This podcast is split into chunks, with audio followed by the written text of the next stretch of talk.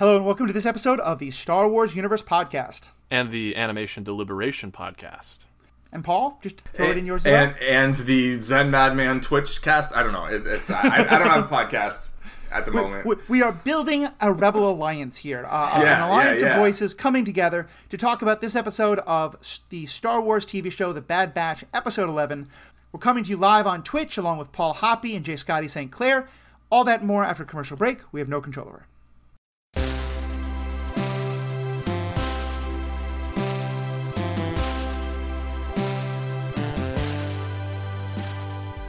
Welcome back. My name is Matthew. I'm your host. I'm joined today, as I said, by Paul Hoppy and Jay Scotty St. Clair. First off, Paul, coming fresh off of his Twitch stream, jumping on with us. You've watched a little bit of uh, media the last 10 hours or so. How are you doing today? I'm good. Um, I'm surprised that I don't feel worse because I did not get much sleep. Yes. Paul and I both decided not to watch the movie in theaters, so we both watched Black Widow on Disney Plus right when it came out, which was uh, midnight for Paul, 2 a.m. for me. I went right to bed after and then watched The Bad Batch this morning. Paul, you watched both, so That's correct. Uh, we're going to try and keep those two very distinct for any spoiler purposes, but I Mm-hmm. apologize in advance if we uh, uh, cross the streams a bit. Uh, Yeah. In seriousness, no, we're not going to spoil anything. yeah, no spoilers. What about you, Jay Scotty? Did you watch Bad Batch at a stupid o'clock time in the morning? Well, anybody that's been listening to me for any given amount of time, everyone knows that I, I have what we like to call grandpa hours, and I'm I'm usually up and at 'em pretty early. So um, I did squeeze my ver- my first viewing in about 7:30 my time, and I, I actually got uh, two viewings in, so definitely ready to Awesome. to discuss Awesome. this Nice. one. Yeah. And this was an episode that was very heavy on stuff from the prior TV shows. And as we've talked about before, Paul and I have seen Clone Wars and Rebels. I know Jay Scotty, you have not. So I'm definitely Correct. really interested to hear how how the episode was for both of us. Oh yeah. Uh, but just to start, um, Jay Scotty, can you give us kind of a quick plot summary? What happens this episode? Yeah, so this one we spend the entirety of the episode on the planet Ryloth, which is the Twi'lek homeworld, and this very much puts us back in that that story arc about seeing the Republic transitioning to the Empire and what that looks like on these various worlds. And most of it's told from the perspective of this character Hera, who I was I was not familiar with. Uh, I mean, I, I know I've heard the name. I know that there was a Twi'lek character, a, a pilot of sorts from Rebels, and obviously this is her story of, uh, you know, her uncle having this rebellion going on in, in the midst of this this occupation, and they take all the weapons away. So there's an arrangement made to smuggle in some more we- weapons, and that's the one scene that we get with our title characters, the Bad Batch. Um, and from there, we, we Crosshair was kind of present through the proceedings, and he takes down the ship. We get the assassination of Senator Ta and the framing of of Hera's parents, and they get arrested, and Hera's just kind of out on her own from there. And and I think that pretty much sums up what what took place in the episode. I might be missing some details here and there, but I- I think I covered most of it.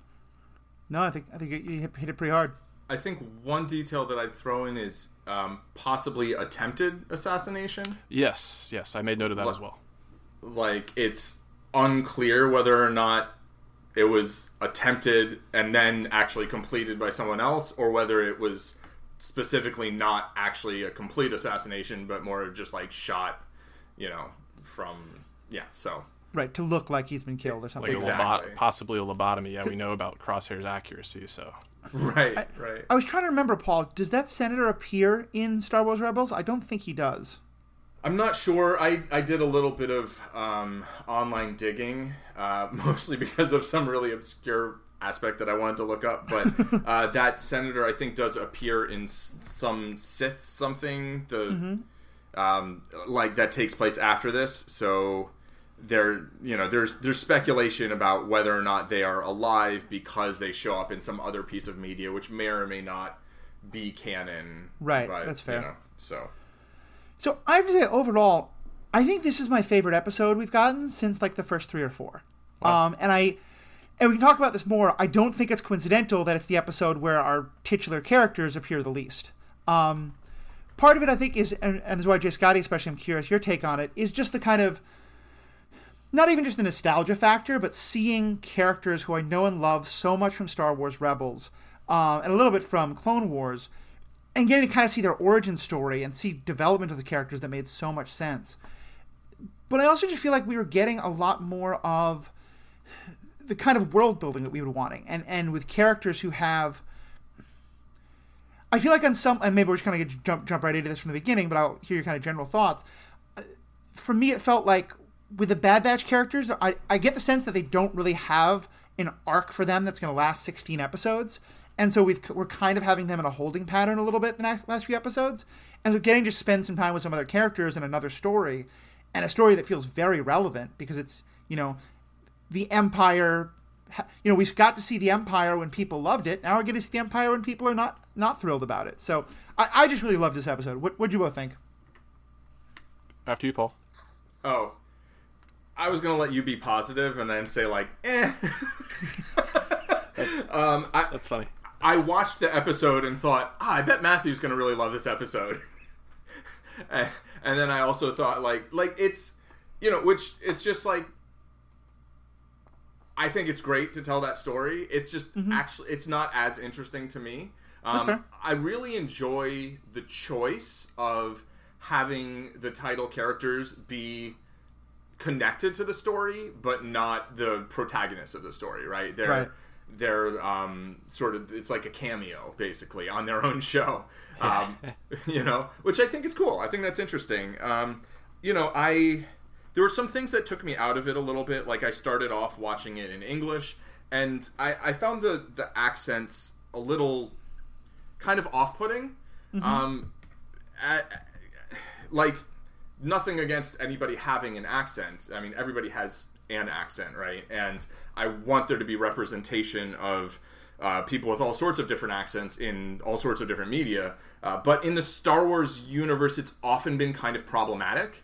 Like going back to like the Phantom Menace, particularly, Right. Um, And also, I'd watched most of the episodes in Spanish, where if those characters have different accents, my Spanish isn't strong enough to really understand. Right, your ear's not picking them up. Right, it- like to rep, you know, what they maybe are supposed to represent or whatever. So um, I actually just switched it back to Spanish, and I was like, okay, I enjoy this more. But like, That's fair.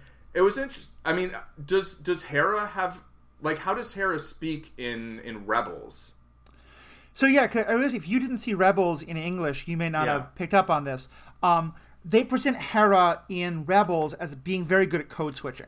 That she has that kind of Mm. Okay. French, you know, kind of accent. Which in Clone Wars they established that that accent is not everyone on Twi'lek- Twi'lek, but it's certainly Right. by a lot of people on Twi'lek.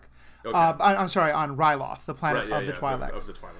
but that um to some extent Hera has like she has lost her accent, Okay. but that it's somewhat intentional and that like I haven't seen it for a I couple of years, so I'm not exactly sure. But I remember there's Yeah. a scene where like there are scenes in uh, Rebels where she goes back to Ryloth and interacts with Twi'leks who have that accent, and her accent comes back somewhat. Mm. And there, there's some discussion of like and it's um I, I, obviously I'm not someone who code switching has not I- been a big part of my life. There's a little bit of it when I was kind of in like two different worlds in high school, but but Yeah. by no means the same thing. And I remember folks who ha- who do live a very kind of like code switching kind of a life, which, which by the way, for those who don't know the term, it's the kind of idea of like you have one manner of talking or dressing or being like in your home or your family, or then and then feeling like when you go to work or you go to school, you kind of have to change it. Um, Miles Morales in uh, Into the Spider Verse, I think, is a great example of this. Um, where he feels like he has to talk a different way when he's around his fellow students or something like that. Um, and so yeah, so people I know who have had that experience said that they really identified with the way uh, Hera did that. So Oh, that's cool. um, yeah, so I, I kind of feel like knowing that helps Yeah. give the accents a lot more context. But yeah, I think if you if you didn't, um, I, I can see not. And, and so Jay Scotty, especially because you you don't have all that context. What was your take on uh, the accent specifically? But then want to hear your thoughts on it in general. No, no I'm, I'm really glad that Paul brought that up because I was curious. I wanted to ask him what language he, he watched the episode in because it, it was one of those things. I obviously I, I, I don't speak French or um, have any kind of accent like that, so I'm not coming from a perspective of being offended or anything like that. I'm not saying that you are, um, but uh, I thought it did a good job of kind of like invoking that feeling of like occupied France during what like World War II with like you know the Empire very much are the Nazis. Obviously, they have British accents for the most part, but uh, I, I did appreciate that aspect. You know, the seizing of the of the weaponry and this this guerrilla fighting force, and I, I just thought it did a, a, a nice job of uh, adding a little bit of flair and, and personality to the Star Wars universe. Obviously, the Twi'lek are a species that we've seen since the original trilogy, and it's uh, I, I, haven't seen Rebels, so I didn't have that connection to Hera. I didn't know what to expect from her voice, and I, I, I enjoyed it. Um, yeah, and I think that the the French Resistance thing is, is actually very fitting because, again, here I'm I'm trying to make sure I remember this properly. So uh, listeners, either on Twitch or, or, or after this, please feel free to write in and, and, correct me. But my, my, my memory is that in the in the Clone Wars show, Ryloth is basically like you know ruled by um, he at first is fighting against the Republic before he's fighting against the Confederates uh, oh, before he's fighting against the Confederacy, and that there is that same element of like the main Ryloth government is kind of like Vichy France, you know, and it's kind of like it's going along with these people, and he's kind of leading a resistance movement. So it's it's funny. I hadn't even thought of it in those terms, but as you said it, I think a lot of times the accents, especially in Clone Wars, feel either like they're putting into racist stereotypes, or they're just like, let's have these people have South African accents. Who cares? Right, right. Uh, and it just feels weird. But there, I think actually, the more I think about it, it actually is kind of perfect for what they were going for with that. I, I, I like it more now. I mean, I, I can see that. Like, it, it yeah. was when I said off-putting, I meant like off-putting. You know, not yeah. like deeply offended, not right, like you, you said the right things. Of, yeah. yeah. sort of like thank you, sort of like confused, sort of like what's uh, what are what are they going for here? But seeing right. kind of more of the context, I'm like, okay, okay, I can I can see that, I can see that. Yeah, makes sense. So, just Scotty, what what do you think of the episode overall? Like, did you uh, were you kind of lost with all the all these new characters, or do you kind of feel like you could really get pulled into it? So I, I think that's one of the things about the show. Even when we're spending time with these characters that I'm not super familiar with, there's always a pretty strong s- story and uh, the writing. Uh, we talk about this being an epi- episodic show and getting these standalone stories in each episode. In that regard, I thought it was a pretty tight story. I was never too lost. Um, again, it was nice to get some context into this this culture and this planet that I'd always kind of been referenced to. Um, outside of that, the animation continues to be really stellar. I really like some of the action sequences. Uh, the sound design stood out to me. Some of the music really stood out to me. It's just oh, nice yeah. to see some of those classic vehicles like the speeder bikes, the land speeders, yeah. um, even the what is it, the LATTs, the land low atmosphere aerial transports from yeah. It's basically what the um, what the Mandalorian has, but his is a modified version of that. And speaking of the Mandalorian, we got the Blurgs back from oh yeah, yeah. from episode episode one of the Mandalorian. So I just love the connectivity there. It, yeah, it's nice to see the Blurgs and the the ships that the Twi'leks used. It's clearly a very different kind of ship, but it has the, the same kind of like front up and down. Like the front of it looks a little similar to Slave One, the yeah, ship yeah. that is a Boba Fett's ship. Which, by the way, for people who think Disney changed the name of the of the ship. They didn't. That's a made up controversy by people that think things are too woke or whatever. If you look at the packaging, they always package it like something was sold as Luke Skywalker's starship. It wasn't changed from being an X-wing. So hmm. put that controversy aside. Uh, but my that, my own rant aside, there, yeah, I, I definitely like the front of it looked a lot like that because that kind of like you know lands like this and you, have no idea what the hand gestures I'm making in the podcast, but it, it's a, it's vertical design instead of horizontal. Is what I mean. I'm actually really glad that you brought up those ships specifically because I did make note. This episode very much reminded me of like being a kid, like with my brother and having our, like our action figures and just like we had action figures of like Bib Fortuna and whatnot, and we didn't have the full backstory for them, so we made up our own stories and we had the mm. land speeder and the speeder bikes and stuff like that. But with the design of those ships specifically, I really felt like it was almost like a Lego set of like the USS Enterprise. Like I could see all the elements. To, sorry to bring up Star Trek here. I, am not even That's a big fine. Star Trek fan, but no hate. I, felt I, lo- like you, I love yeah, both. Yeah, one of them looks like the Enterprise to me. Yeah, I felt like you had all the pieces of the Enterprise just rearranged. yeah, yeah, yeah. for sure. I was like, it, it's like when did the Federation get here? Yeah, I think it's certainly true. One thing I noted that I thought was interesting was uh, we had one of the characters was a specific clone who I'm, I'm trying to look up his name now. I think it was something like an eight, like ha- Howzer. Havoc. Howzer, he was stood it? out to me as well. Howzer, yeah. Mm-hmm. This was, unless I'm forgetting something, the first time that other than Rex at the beginning, we had Rex for one episode, but this was the first time that other than any of the Bad Batch folks, we had a specific clone who clearly was having his own thoughts.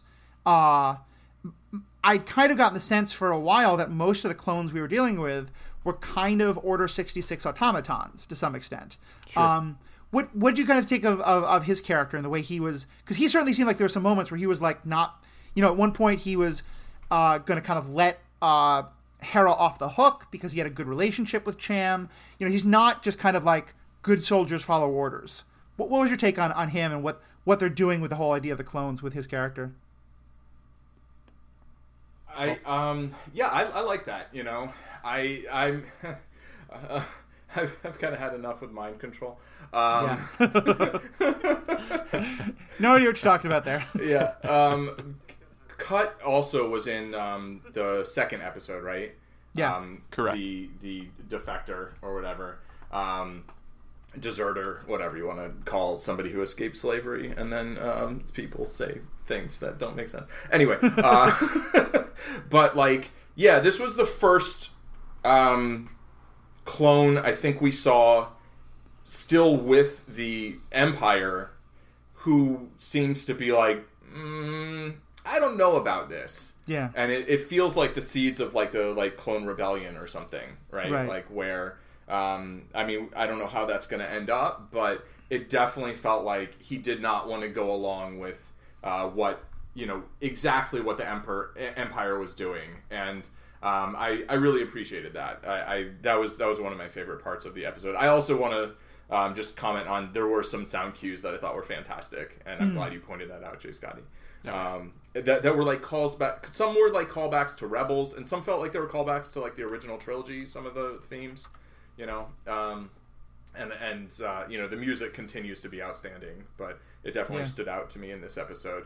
Uh, but yeah, I, I really like having you know showing some dissent amongst the clones and it's like they might have a chip and but it's like they're not going to be automatons all the time it's like sometimes the chip is like doing a thing but you know i i i hope that they find some way of kind of going away from that a little bit like Mm-hmm.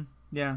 you know, I mean, is there going to be a mission where they go and try and like if there are chips that are programming them to do do a thing, but they're able to engage aspects of it, right, to kind of program them in live time, like couldn't the Bad Batch go and like disrupt that maybe? Yeah. You know, I think that would be interesting. Um, obviously, we know that the clone army doesn't rebel and then overthrow the Empire. Um, that takes a little while longer. Spoilers for uh, Return of the Jedi and Yes. the original trilogy. But you know, uh, yeah. So, so I, I really liked I, I liked that character because he felt like a character to me, right? Yeah. Not just like um, a random trooper who was just good soldiers follow orders. Right. Yeah. I'm a little surprised that neither one of you are familiar. I, I felt like they were setting him up as a character that I maybe have had I watched Rebels or Clone Wars that I might have some familiarity with, but I wonder what his future is going to be. He's he definitely stood out. Everything from just like the turquoise color sash that we we haven't seen before to his haircut, and yeah, just his personality. The fact that he was the one that talked Cham down, uh, in addition to uh, Syndulla as well. But I, I've got to wonder the choice to have Rampart be the like the main imperial the imperial Yeah. leadership that was present for these proceedings. It makes me wonder what is going to be the conflict between Crosshair and Rampart and potentially Howzer. I- I'm wondering now be- mm-hmm. because he was introduced in this episode. We know Rampart is kind of the one that is advocating for the move away from clones to Right. to conscripted soldiers. So I, I I've, I've got to wonder: is there a, a big conflict coming between Crosshair and Rampart and, and potentially Howzer here? What do you what do you guys think about that?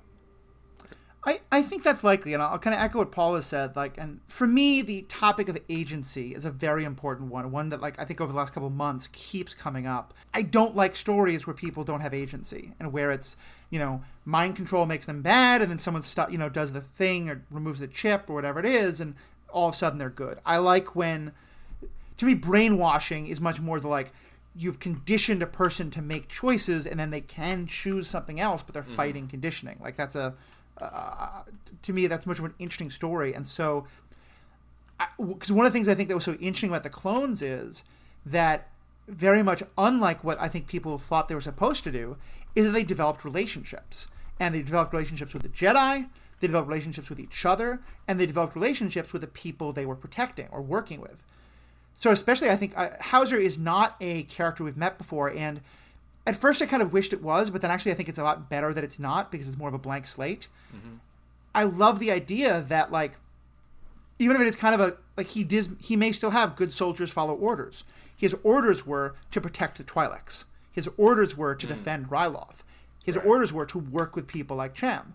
And so I would kind of love it if he like has a real kind of moral moment, not of like a chip one way or the other, but where he really decides follow you know doing being a good soldier being a good person is supporting these people who i've built relationships with uh, so yeah I, I think that could definitely be very interesting paul what, what's your what's your kind of take on it Yeah, I would love that. Um, I, I share your feelings on like conditioning, sort of brainwashing. Like that's a real world thing, right? Yeah.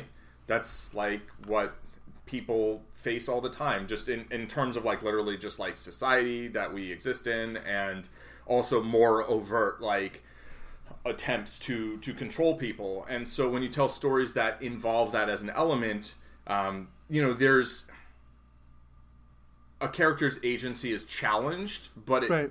not non-existent. Whereas when it's just total brute force mind control, either from a chip or some magical power or whatever, um, it's then then that character is no longer doing those character things, and there's not really a connection to the real world in some ways, you Right. know, in terms of like actions people take. So I would really like it if, you know, this character does have like, well, but I was, you know, I mean, sort of like their conditioning was to defend Ryloth originally, right? Right. And then it's like now it's sort of being changed, and if it's just being changed with a chip, then there's not a whole lot of question to have there. But if it's being changed by just like receiving new orders and being like, well, hey, but these orders kind of make all the other or- orders I was following before feel like they don't make sense, right you know? So um, I, I, I think that would be an interesting story. Yeah. And I, I would like to, to see that. And I, I feel like that feels like something that they are setting up kind of deliberately going in that direction. and one way they could this is one of those things where like they've dropped a few hints and i hope they're going to pick up on this but they may just be a little bit of non-consistent writing. Like one thing they set up early is that there was this way of kind of like doubling down on the chip uh, Right. that people like uh, crosshair and others went through. And so i think you could do something interesting with like for those people it is still kind of mind control, which is not great, but at least then you can understand that most of the clones, especially the ones who haven't cycled back through Coruscant, Right. don't have that. And so for them, it is sort of like Order 66 was like right then kill all the Jedi, but then it kind of fade and, and um, because because I do want them to be consistent about like is it the chip or is it agency, but I think that would be a really nice way to say like it, it, you can have some agency for most of the clones, even if not for Crosshair himself. Though I want in the end, I want Crosshair to have agency too, but I just Yeah, don't know where yeah, we can yeah. go with that. I think they sort of established that the chips are non perfect, Right. right? Like in the Clone Wars, a chip malfunctions and goes off early and, uh, Right. you know, should have exposed the whole plot, but like the Jedi are idiots, I guess. but like, um, and like some, like in Clone Wars, there's other clones who kind of somewhat resisted, at least for a while, right? And it doesn't seem to have worked with most of the Bad Batch, but it did with Crosshair. And so having, they've kind of, um, sort of, I think deliberately written that it's like they kind of get to decide, right? Right. And ultimately, like I think the plot gets to decide, right? And that could be frustrating at times, but uh, it does feel like at least they're being consistent in terms of um, it's going to be somewhat inconsistent, and we know that ahead of time. And so Right. maybe um, Howzer's chip just isn't as it just doesn't function as efficiently as you know as crosshairs or whatever. Right. I will say one other part to me is funny when Jay Scotty we started talking about Admiral Rampart playing such a big part. I, I thought you were going to go into something else. I, I, I love yeah. the point you brought up. To be clear, um, which is a lot of the frustration I'm having. Rampart feels like a perfectly fine generic imperial officer who's not very interesting, but is just imperial officer number twenty five, whatever. Which I would be fine with him having become the main protagonist if the first couple episodes and the marketing hadn't made me think Tarkin was going to be the main protagonist. Like No, every time uh, Yeah. Rampart is on right? screen, That's where that does not mean what you think. I don't know why Tarkin isn't. Like, you know, we have a good voice actor who can play Tarkin. It's not Uncanny Yeah, yeah. Valley stuff. I every time I see Rampart, I'm like, okay, but you could have Tarkin. Like, why isn't this Tarkin? Um, and granted, Tarkin is a different role and more powerful, but kind of what, what's your thought on that? Are you enjoying Rampart there? Do you want more Tarkin? Uh, I I like Rampart for the the role he plays. I, I like I said, I, I think the most interesting things there are what we saw from him initially. The fact that he's the one that's advocating for the, the conscripted soldiers so strongly. But I do agree with what you're saying there. There it could be potentially a stronger uh, character choice and just you know endear us even more to the character of Tarkin. He's obviously has, has been such a even even though we really only seen him in in A New Hope and then people can take or leave the addition of him in Rogue One. I I I enjoyed it for what it was. Yeah, I liked Uh, it. So yeah, it, it definitely could have been a, a nice opportunity to spend more time with that character. But I'm enjoying Rampart for the the role that he he serves. That's fair. I, I, I hear where you're coming from in terms of wanting more Tarkin. Um, I'm a little indifferent in general in terms of Tarkin, and um, I, I want more different characters. Like Mm-hmm. one of my complaints in Rebels was that it felt kind of small because it Yeah. felt like That's fair. the- and there was like a small number, and over time it, it got better in this regard, right? But Yeah.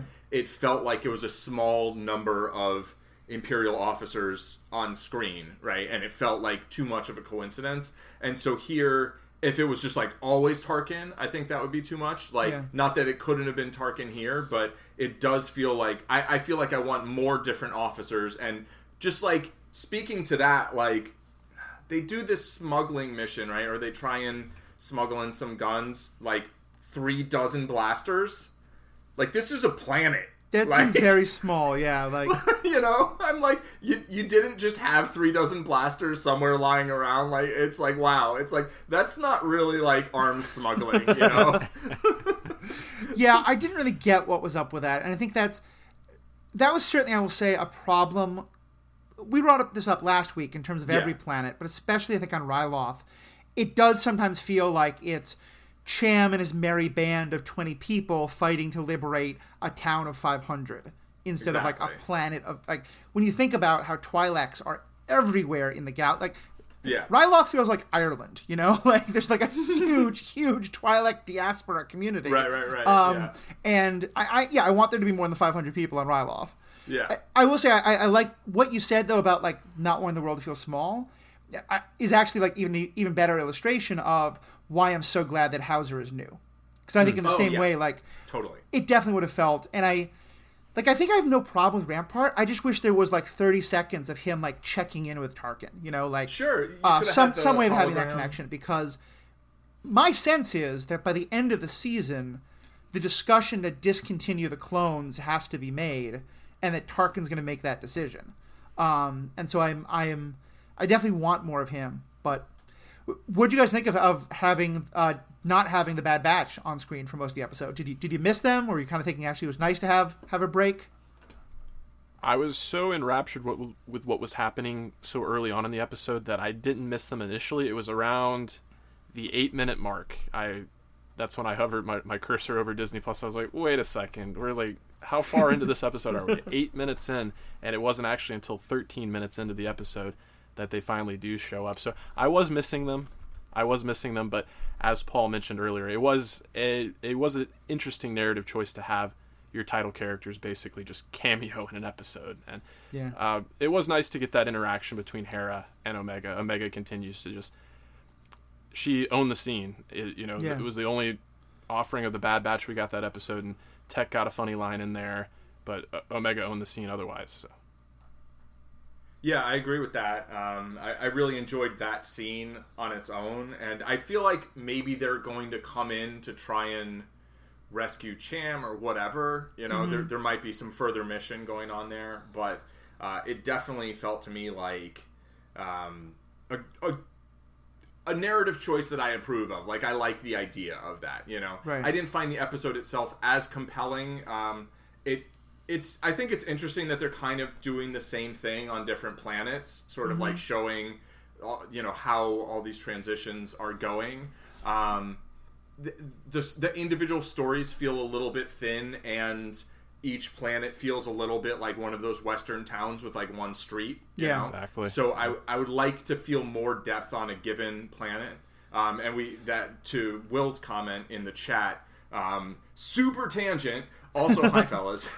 I feel like the entirety of Star Wars could have taken place on one large planet instead of an entire galaxy. Yeah. Um, and yeah, I, you know that exactly. That's that's what I'm saying. You know, it's like, eh, and like then you wouldn't have spaceships, so that's why it doesn't. You know, Right.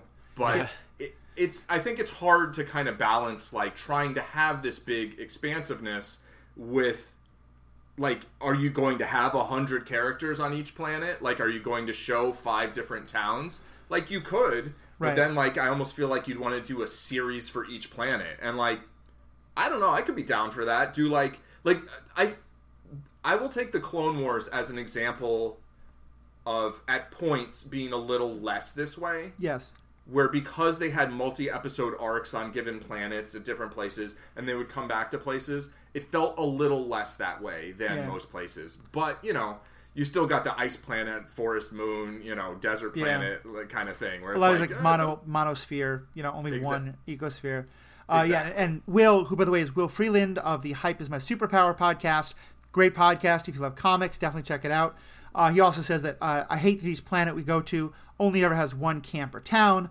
Uh, unless the planets are comparable in size to Super Mount, Super Mario Galaxy, then we're good. Which yeah, I, I and I I get that. I think I think for sure it could have all been one planet. We needed space battles, which I love the space battles, so I'm not Right, right. complaining yeah.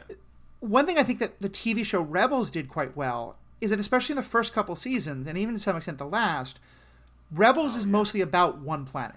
It's mostly about one planet that is being like hard for the Empire to subjugate, and the ongoing effort there, and then how like the efforts of that planet to push back against the Empire draws the attention of the thing that is forming that becomes the Rebel Alliance, and it gets pulled into other stories and it's not perfect, but I did think that was a better example because they talk about different locations on that planet. Yeah. Um, even Mandalorian, I remember in season two, uh, there was that one episode where they go they, they go to Tatooine, I think, and we learn like there's more than Mos Eisley on Tatooine. And I was like, this is amazing. exactly um, it's all desert, but um, Yeah. which one more reason why I'm really excited for the TV show Kenobi because the Kenobi show book at least gives a Hmm. much better understanding of that Tatooine is like a not very settled planet with only a couple of like settlements, but also Right. a large indigenous population, the San- the um, the Tusken Raiders. So we'll get to that.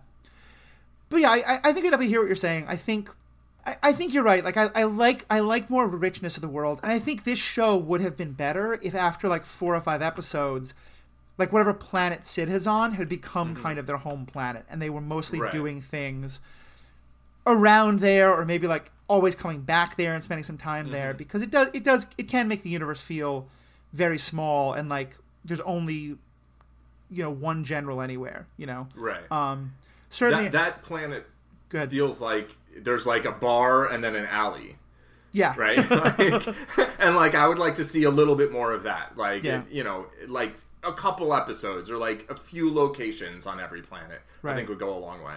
Yeah, especially because Ryloth, especially, you have had um, in both some of the books and in some of the in the I mean the Clone Wars, we actually got a much richer picture of Ryloth Yeah, and like how it has a sure. there's a lot more to it. Uh, the last thing I kind of wanted to bring up, and Paul, maybe uh, I was more into this in part because I was more into the characters. I, I think one of the reasons I loved it was I Hera and Chopper are two of my favorite characters from Rebels, maybe two of my favorite characters in Star Wars, certainly Chopper. And I just loved getting to see not their origin story, but like this felt like Paul. You and I often talk about the problems with prequels. I felt Yeah. like this was a good way of showing who Hera was and how she becomes the person we know her to become, without feeling like there was there was no moment here where I was like, why didn't that ever come up in Rebels? You know, it didn't have the prequel Right. problem, which granted it was ten minutes instead of two hours. But Sure. how did you feel about getting to see Hera and uh, Chopper on screen? Uh, it it did. So out of all the kind of cameos and characters showing up earlier, it felt a little bit the least organic to me. Mm, okay, but like I I, am not totally sure why because it feels like it was just like here's this story Um, Right. Like I, I- don't have a, a real a way I can articulate that and have it make sense because it feels like it's like I agree with what you just said. You know, it Yeah. doesn't have the sort of prequelitis of like, oh well, I mean, like we we we um we we know like where it's um I don't know, like where the story's going. We do know where the story's going. We know, well, some of us do, Right. Not all of us do, right? and I guess you don't need to to know that, um, but it it just, I don't know, it. I don't know, uh, honestly. Like it, it seems fine. Like on on on paper, it's like, oh yeah, that's good. You know, there wasn't anything really that bothered me about the the prequel nature of it, and so that's a success. Uh, it just, I don't know. I just like wasn't feeling this episode that much. Right. That's fair. What about for you? Uh, just got not having seen those characters before. What was kind of your take on them? Yeah, I'll start with Chopper. Uh, in terms of being a droid, I was really impressed with the amount of personality and its unique personality. We've seen a number of droids in the Star Wars universe at this point in time between L3, uh, C3PO, R2, obviously. And then, uh, yeah, just. I, I don't know how, exactly how to describe him. Initially, I was like, is he like a depressed R2? but not quite. He's he's got some he's got a little bit of a gung ho nature about him too. So I did enjoy his character, and I got I got a laugh out of him pretty much any time he got kind of animated and started doing his wub wubs. Yeah. Uh, I, I got a kick out of that. For Hera, it was it was definitely I got the inklings of like the he, the beginning of the hero's journey, but the moment that really stood out to me was in the introduction when she's looking up at the sky and you have those alien birds flying by. The music really stood out, and what I think they were trying, I'm, what I'm hoping they were trying to showcase with this character. Let me know if I'm right or wrong, but the musical theme there very much sounded like the binary sunset meets Leia's mm. theme. yeah. And Yeah, I, I was like, so. okay, is this supposed to be the best parts of Luke meets the best parts of Leia? Is that this character? I, I certainly hope so. That sounds like a, an incredible character. Yeah, she has element. She she has a very interesting plot arc.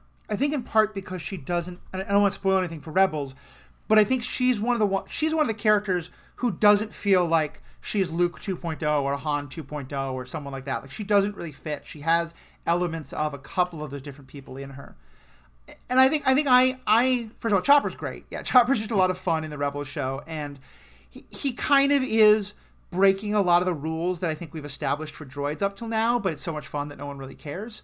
Um, uh, in some ways, I feel like Chopper is what they would have wanted R2D2 to be if they had that level of technology for, you know, automated things happening on screen in the 70s. Sure. Uh, maybe I'm wrong there. I'm not sure, but that's certainly my impression.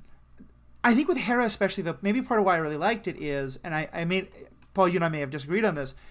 In Rebels, one of my favorite story arcs was Hera and her father, and the kind of the way in which Hera, like the the what we learned about their dynamic. I don't even think it was flashbacks; they just talked about it, like her connection with her father and her father always kind of being more focused on like saving my people, the people of Ryloth, instead of his family necessarily, um, had really kind of affected her and how they both like they both came to the rebellion from very different perspectives. And and so I, ju- I just am really liking seeing the beginnings of that dynamic, and it makes me now want to go watch the the clo- the Rebels episodes where that dynamic comes back. Yeah, I think if I'd more recently seen Rebels, maybe it would have um, kind of resonated more for me. Uh, that Hera wasn't my favorite character in that they did some things I think were really cool, and I will say that like I can see some Luke in terms of the sort of like looking off to the stars Right. kind of thing, and I can see some Leia in terms of some other aspects of her character and how she grows, and I can see some Han in, ster- in terms of flying a ship, you know, and Right. like being like, "This is my ship," and uh, so I, you know, I, I really do like the character, but um, in terms of the Rebels show, just like wasn't my favorite. Like Sabine was definitely much more like she's got to show up in the Mandalorian season. three. Oh, yeah, like, to. She's that's that's all I could say. But like, yeah, it, it um, I don't know, it it it just something. Eh, wasn't for Yeah, everyone. yeah. I, I, it also could be like it was three in the morning, and like I just watched a thing where people had accents that I sort of didn't really understand why they had, and then I was like, I don't understand why these. People, and now that I do, if I watched it with that context, maybe I would feel a little differently. But Right. like, You know, I don't know. I don't fair. know. That's totally fair. It's also, I mean, it's it's episode eleven of an episodic TV show, and I feel like we've kind of like Yeah. it's been so long since we've watched episodic TV in some ways, like Right. in the in these universes that this feels a little weird, and this feels a little bit less episodic, especially because it's clearly the first part of a two part arc, um, or Hmm. Right. may- it may actually be the entire rest of what would you say? Oh, probably right. Yeah, I mean, well, uh, do you mind a spoiler based on episode names? I guess not. Whatever. Okay, the next episode is like Rescue on Ryloth or something like that. Oh, okay. Um, I- I mean, it may be we're, we're coming up to the end of the season, so maybe that Yeah, yeah. I, I kind of love it if we spend the next five episodes on Ryloth. Although I think pretty clearly we have to go back to uh, um, Bracca. Bracca, you know, um, yeah. because that's where you and maybe um, what's it called? maybe meet Cal and you know see what and but also get back to the planet where they can take more chips out and stuff like that. Um, although you can certainly do it other places as well. So I think that kind of uh, wraps things up pretty well. Um, any other last questions from the chat? Uh, I know Ash has been having a lot of fun teasing you, Paul. I don't. Uh, she said, "Oh, Paul, you know why?" And I don't Yeah. remember what she was saying that in reference Oh, to. that, that's when I said I don't know why it didn't like kind of resonate with me. Okay, in the, that's the fair. way, yeah. Uh, Um, Ash, you'd be she says the disappointed. There was no no one was out. killed. Uh, well, a few people killed, but not you know any Yeah, gru- I think there was gruesome some slaughter. deaths, yeah, Um, you know. But yeah, so from from you all or from the chat, any other kind of last comments you want to make about the show before we wrap up? I feel like I'd be remiss if I didn't highlight a little bit of the animation. So Yeah, please. uh, I Oh, won't yeah. harp on the same things I've said in the past. Uh, this time around, as far as seeing the Twi'leks go from having only seen them in, in live action primarily, really impressed with the the textures and the markings and like the the brandings on the Twi'lek Leku. I kept like finding myself anytime a character was was talking, even though there's these incredible micro trans uh, micro expressions. Excuse me, uh, microtransaction shows you where my my brain's at with the video game world these days. But yeah, um, the micro expressions that are happening, especially with the character of Cham, I, I really felt his conflicted nature was. Uh, expressed very well across his face. But yeah, going back to the Leku, I just found myself constantly being drawn back and like really intrigued with like the the variations between like some look like they were intentional body modifications, other one looks like looked like they were more natural birth patterns and, and what have you. But really good stuff there. yeah. Yeah, I mean, I, I agree with all that. I, I think it was, it, you know, continues to be a great looking show. Um, you know, there, there wasn't maybe quite the same level of fight choreography as in some of the others, but that's fine. Um, I, I, I'm fine with episodic TV not loving every episode. Yeah. They didn't do anything in this episode I hated, and like that's a win. Like, Yeah. you know, like there wasn't a thing that I was like, oh, this is so. I mean, you know, the thing about like they're smuggling three dozen guns is like, really, that's the, you know, but like it didn't, um, it didn't like set me off really on anything, and uh, like I'm fine with having a 16 episode season where like eight of the episodes I love, Yeah. and like four of the episodes I like, and like four of the episodes I'm like, eh. Like I don't know why, you know. And if they take this arc further, it's possible that I'll get more invested in it and, and enjoy it more. So you know, Yeah, Paul, you and I have often I talked about. Burn Notice is kind of one of our favorite Yeah. episodic TV shows, and a very good balance of episodic with overall story. And I yeah. Uh-huh. recently kind of rewatched that with my partner Mary, and I still think of it as one of the best TV shows I've ever seen. There's definitely some episodes that are kind of weak, you know. I yeah, yeah, Uh, like- yeah. They're rocking like 20 some episodes most seasons. yeah, right? like there's gonna be some some kind of fill in the blanks, you know, and that's fine. right. Um, and I, yeah, I, I that's how I kind of feel about some of the last episodes. But I think this Right. episode has me now much more pumped about the show, and Right. kind of concerned because I do think for me a lot of that's because I'm just kind of. I think there are more important. I think there are going to be interesting chapters to the story of the Bad Batch, Mm-hmm. but I feel like they can't really tell those. Like the the next step is the finale, uh, and and Oh, for the Bad Batch themselves?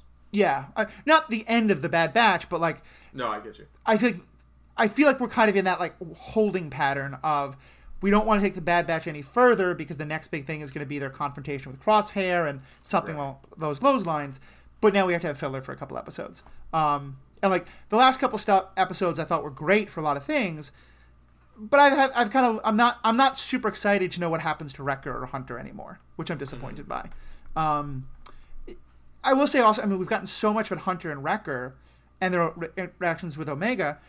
I would love to see more of Tech and five and fives. Like that might be a fun thing Right. to spend some more time on because we Echo, Echo. Echo, yeah, uh, 'cause the- Fives were uh, sadly What? we're not going to see any more fives. yeah, no, sadly. I mean, I did reference fives in this episode, Right. but we can go back and watch them in the Clone Wars again. So, anyway, that that was kind of the main stuff I wanted to say. Um, actually, just say one last thing uh, about Cham Cham Syndulla, because someone actually asked this in the Stranded Panda podcast group. They're saying it feels weird because most of the time when we see him, he's a fighter, and I feel like this actually transition period really makes sense because my my reading of his character arc. Uh, there'll be slight spoilers for where he is in, in Rebels, but but I'll try to keep it as slight as possible you know, during the Clone Wars, he's a rebel and he's a fighter, and he's kind of um, one of the things that I think makes his character so interesting is he's not out to help the Republic or the you know the Separatists or later the Alliance. He's out to protect Ryloth, Right. and I think that's a very interesting perspective of someone who is like, I want to protect my home and I don't care about these larger fights, and it's part of the conflict with him and Hera, and it, it gets uh, resolved later. But like so in Clone Wars, he's a rebel. In uh, Rebels, he's the same kind of thing. Here, I kind of like that he's actually being hesitant because what he feels to me like is someone who has fought for so long, thinks the fight is finally over, and is in that kind of place of like, okay, it's not the best piece, but but we're done. It's okay to be done. And is now trying like people are starting to remind him like maybe we're not done yet, and he's not wanting that because I feel like him finally having to accept, okay, nope, we got to go back to the fight, really helps to set up where he is by where we get him in Rebels when he's just kind of the very sort of like weary, cynical, jaded fighter. Um, Jay Scotty, obviously, I know you you haven't seen any of that, but, but Paul, does that kind of fit? Did, did his character feel like appropriate for in between those two parts of him that we've seen? Yeah, I, yeah, I feel it works. I feel it, it fills in the arc some. Um, speaking of which, I feel like I actually tend to enjoy the filler episodes the most on Hmm, okay. this and a lot of shows. Like, I just don't need the big plot all the That's time, fair. you know. And it's like have I feel like this show has had enough episodes that don't connect to the big plot Right. that those episodes don't feel out of place Yeah. the way they might in a series where it's like if there's 16 episodes and two of them don't connect, it feels like why do you have those two episodes? Yeah. But like if seven or eight of them don't connect and and seven or eight of them do, then it like it feels more balanced. It feels more like yeah, some big thing isn't going to happen all the time. There's life in between, and we're showing that. But then we're going to show the big things too. But yeah, I, I do um I do think the character arc makes sense.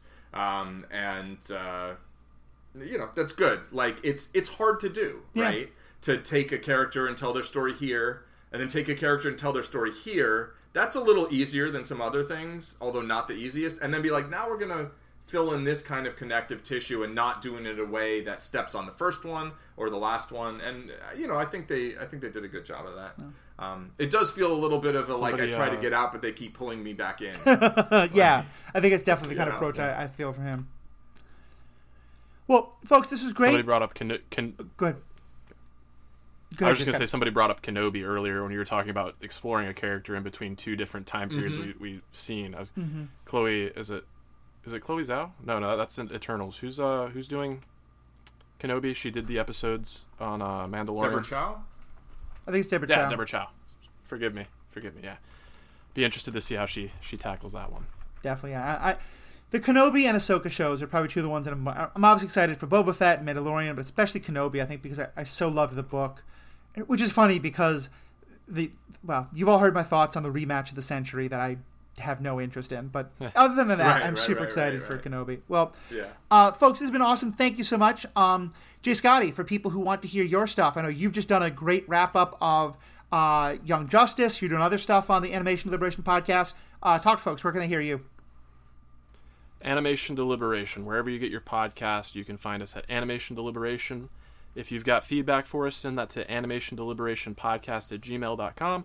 Or if you are part of the Stranded Panda community and you're part of the Stranded Panda chat, you can always hit up myself or my co host Zuhair there. Uh, I've, I've said it many times, but it's a great time to be a fan of nerdy stuff and animation in particular. We just had the Good, the Bart, and the Loki drop on Disney Plus, which is a crossover between the Marvel Cinematic Universe and The Simpsons. So we're going to do a little cast on that. I'm excited about that. We also have Masters of the Universe, the Revelation series dropping. I, I thought that was just a random meme. I had no idea that was an actual thing. Yeah, yeah, it's a, it's an actual it's so the full run including credits is like six minutes, so it's a very short thing. But uh, I know Melissa Khalil who appears on a lot of Panda stuff. She's a huge Simpsons fan, so we're gonna have her on. Uh, but I was I was bringing up Masters of the Universe. The Revelation series is dropping later this month. I know you're a big fan of that, so you've expressed interest in that. Hopefully, we can bring you on Definitely. for a couple episodes of that.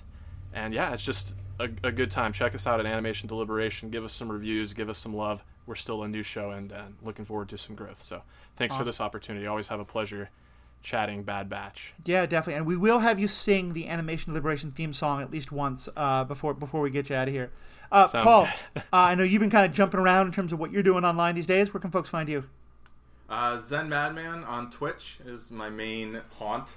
I'm streaming. I actually streamed just chatting today and talked about things like Clerks and El Mariachi. And uh, speaking of Robert Rodriguez, Yeah. and Boba Fett. It was a lot of fun. Um, but uh, yeah, I, I do a lot of poker, but I'm also doing some other various stuff. You can just come and say hi and, and hang out and, and chat a little bit.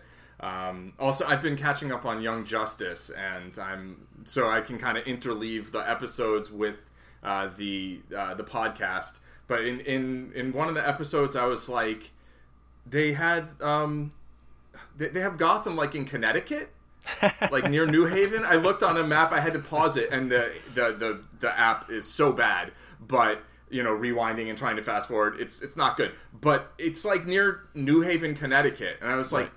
that's. That's not where Gotham is. Like, come on. it is one of the most un-Connecticut cities. I don't know.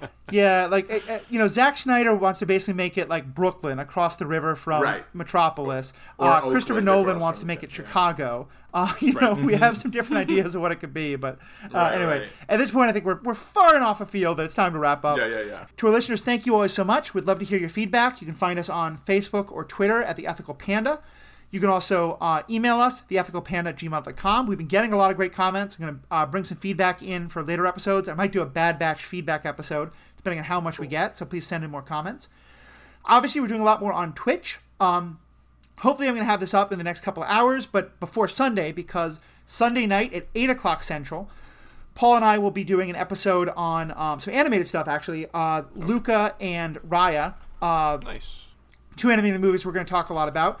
Uh, and Jay Scotty, you know, you and Zuhair are also doing stuff on Raya, so definitely check that out on the Animation Liberation podcast. But if you want to be part of the live recording of our episode for Superhero Ethics, check that out at 8 p.m. Central right here on twitch.tv, The Ethical Panda. Uh, please drop us a follow. Drop a follow to Zen Madman's channel. Uh, you're probably already listening, but if not, definitely drop a follow to the Stranded Panda TV channel. They do Twitch. They're doing now a, a Thursday night show with Jeff and Ashley where they get drunk and talk about mythology. That's a lot of fun. Uh, there's all sorts of great stuff going on. And of course, all the podcasts that I'm part of, as well as the ones that Jay Scotty is a part of, and, and all the rest of this, you can find all that at the Stranded Panda Podcast Network. You can go to strandedpanda.com or just search for Stranded Panda Chat on Facebook. You'll find a great community where we have been very good about having a, a community that has great discussion, great feedback, a lot of back and forth.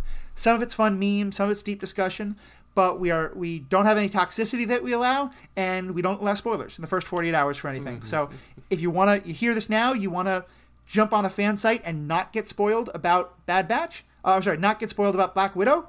That or don't have any spoilers Bad about Bad Batch. You, you'll nest it all. You'll see it there. But yeah, it's a great place to jump on in. So Stranded Panda chat on Facebook, Ethical Panda, The Ethical Panda, and Zed Madman. Check out both of those on Twitch.tv. And most importantly, the one thing I'll ask you to do, the most important thing that I'm please, please asking you to do from the very bottom of my heart. Have a good day. If you want it.